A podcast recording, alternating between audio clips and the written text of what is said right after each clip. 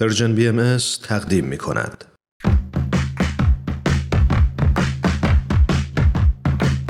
نقطه سرخط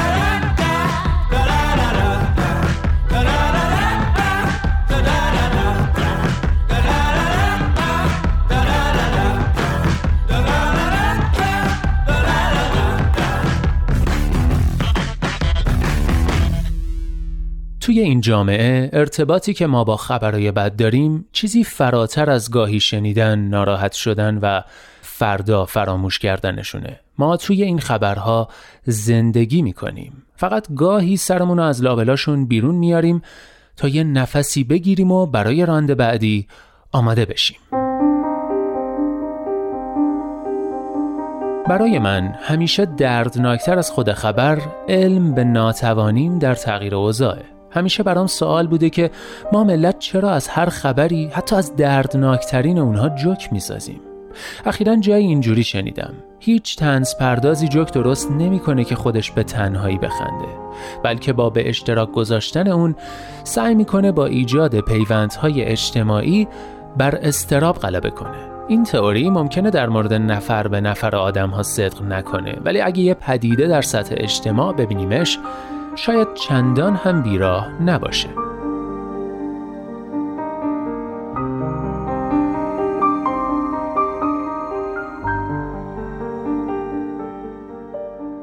هممون شنیدیم که برای مقابله با اثر مخرب اخبار بد باید خودمون رو در معرضشون قرار ندیم. این راهکار چقدر عملیه؟ خب میشه زبال پراکنی های خبری رو نگاه نکرد ولی تو فضایی که همه رسانه ها و شبکه های اجتماعی و حتی خود آدم ها توی رسوندن خبرهای بد از هم سبقت می‌گیرن نشنیدن تقریبا غیر ممکنه. غیر ممکنتر از اون شنیدن و بیرگ بودنه. من دیگه با رسیدن خبرهای بد مقابله نمی کنم فقط سعی می کنم طول دوره سوگواریم رو منطقی نگه دارم.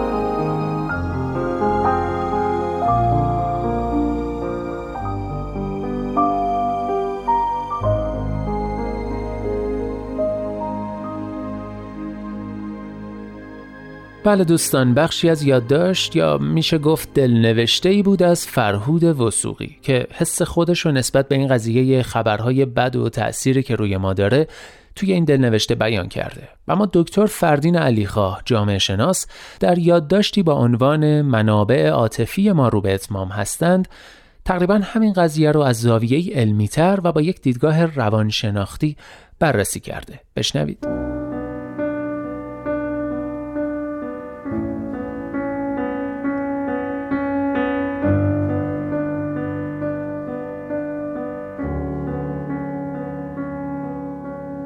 با یکی از دانشجویان قدیمی هم درباره اوضاع و احوال این روزهای جامعه حرف می زدیم. می گفت در ماههای اخیر گاهی از رفتارهای خودش متعجب می شود. مثلا هنگام تماشای اخبار مربوط به انفجار در بیمارستان سیناعتر تهران که باعث مرگ حدود 20 نفر شد خیلی عادی با همسرش چیپس و ماست می‌خورند و از طعم شگفتانگیز آنها حرف می‌زنند. خبر بعدی درباره مرگ 156 نفر بر اثر ویروس کرونا در همان روز است و آنها همچنان با مکیدن انگشت شست و اشارهشان که مزه چیپس نمکی روی آنها نشسته ملچ ملوچ می کنند و درباره مزه انواع چیپس با هم حرف می زنند.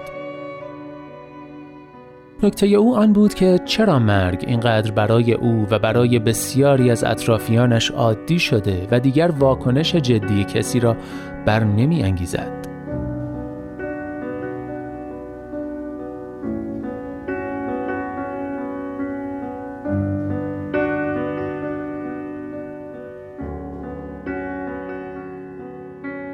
کلان شهر و حیات ذهنی اثری از جامعه شناس آلمانی گیورگ زیمل است که در سال 1903 منتشر شد. زیمل در این اثر توضیح می دهد که زندگی در شهرهای بزرگ زمانه خودش در مقایسه با زندگی روستایی چه تأثیرات شگرفی بر حیات ذهنی و روانی افراد می‌گذارد.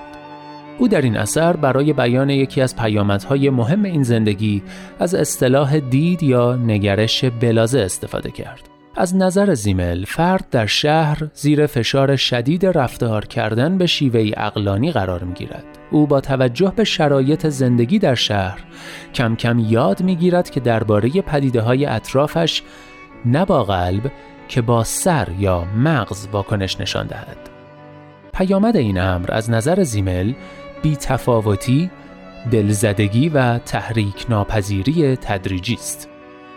در شهرهای بزرگ محرک ها انقدر زیاد می شوند که فرد نمی‌داند به کدام یک جواب دهد. منظور از محرک ها پدیده های توجه برانگیز در زندگی شهری است. فرد یاد می گیرد که دیگر نمی تواند برای هر آنچه می بیند دل بسوزاند، اشک بریزد و غمگین شود. او فرا می گیرد که نمی تواند برای هر کس که در خیابان دید و دلش سوخت ایستد و به او یاری رساند چون در اداره باید ساعت ورودش را ثبت کند. در غیر این صورت تأخیرهای مکرر در پایان ماه باعث کسر حقوق و شاید حتی اخراج او شود.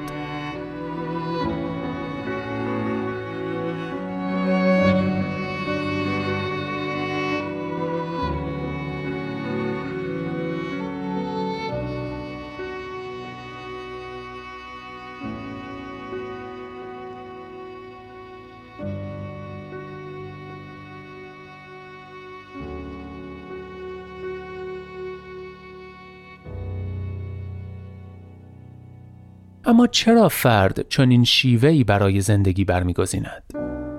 به بیان زیمل چون منابع عاطفی و اقتصادی او محدود است.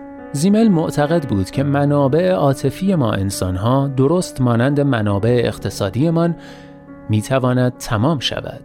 ما نمی توانیم به همه محرک های آزاردهنده اطرافمان واکنش نشان دهیم و مدام رنجید خاطر شویم. همانطور که نمی‌توانیم به همه نیازمندان کمک مالی کنیم. اگر این گونه رفتار کنیم در جایی منابع عاطفی ما به اتمام می‌رسد و کم میآوریم. از همین روز که به اعتقاد زیمل شهرنشینان یاد می‌گیرند که باید نسبت به بعضی پدیده ها چشمهایشان را ببندند یا از آنها کمی فاصله بگیرند چرا که انبوه محرک های بیرونی خارج از ظرفیت و توان آنها برای نشان دادن واکنش است. زیمل این وضعیت را که در حقیقت مکانیسمی برای بقاست واقعیت تلخ زندگی شهری می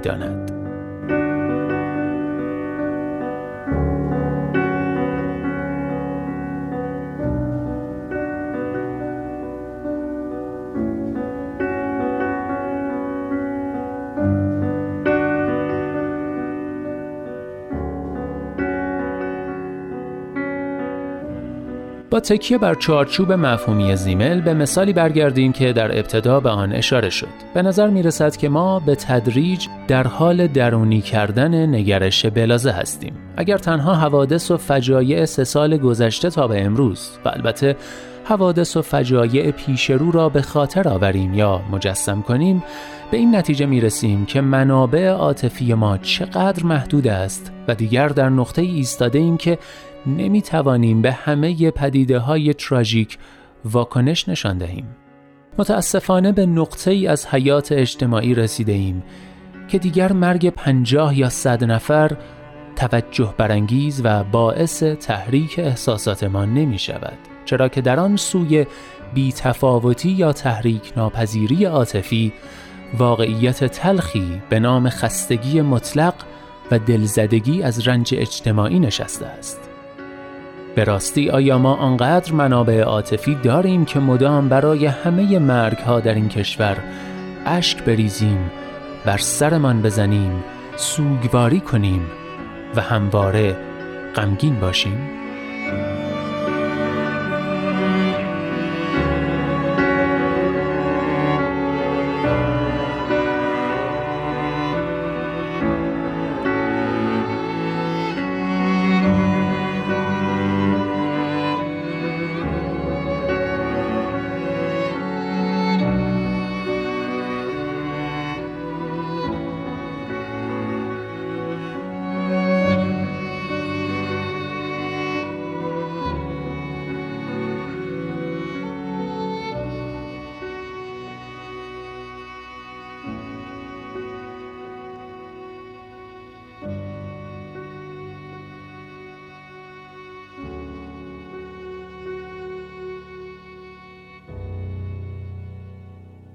رفتار آن کس که با خوردن گوجه سبز، چیپس و ماست یا شیرینی خامعی ملچ ملوچ می کند و در این حال به تماشای اخبار مرگ هر روزه هموطنانمان از تلویزیون می نشیند، قابل سرزنش نیست.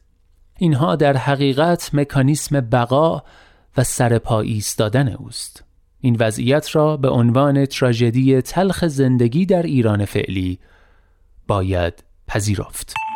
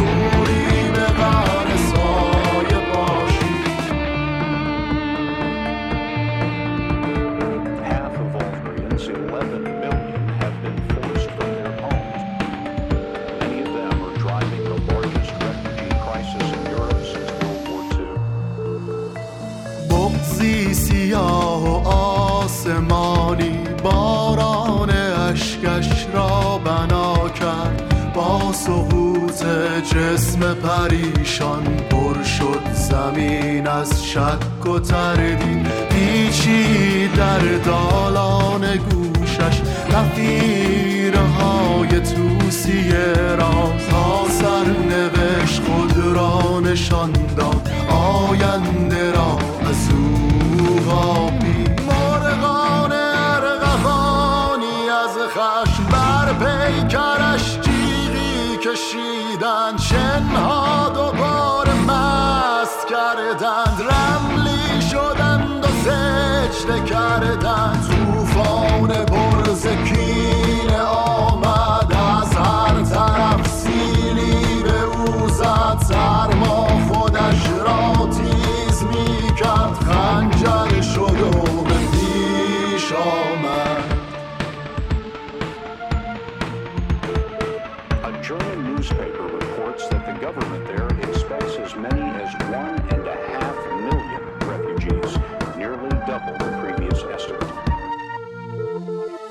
در این شلوغ شاعرانه در این جدال ظالمانه در این سیاه بیکرانه کودک تنش را رها کرد. در این شلوغ شاعرانه در این جدال ظالمانه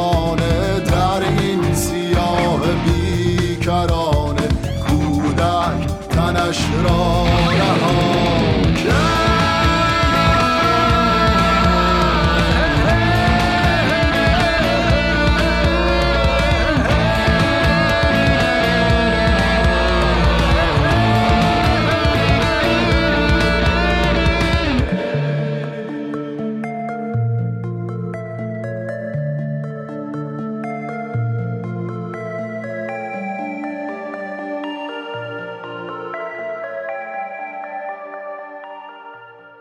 اینجا ایستگاه مهر و دوستی است رادیو پیام دوست. کودک رو شنیدید با صدای سام گوهربین. شعر و ملودی این قطعه هم کار خود خواننده است و تنظیمش رو مجید کاظمی انجام داده.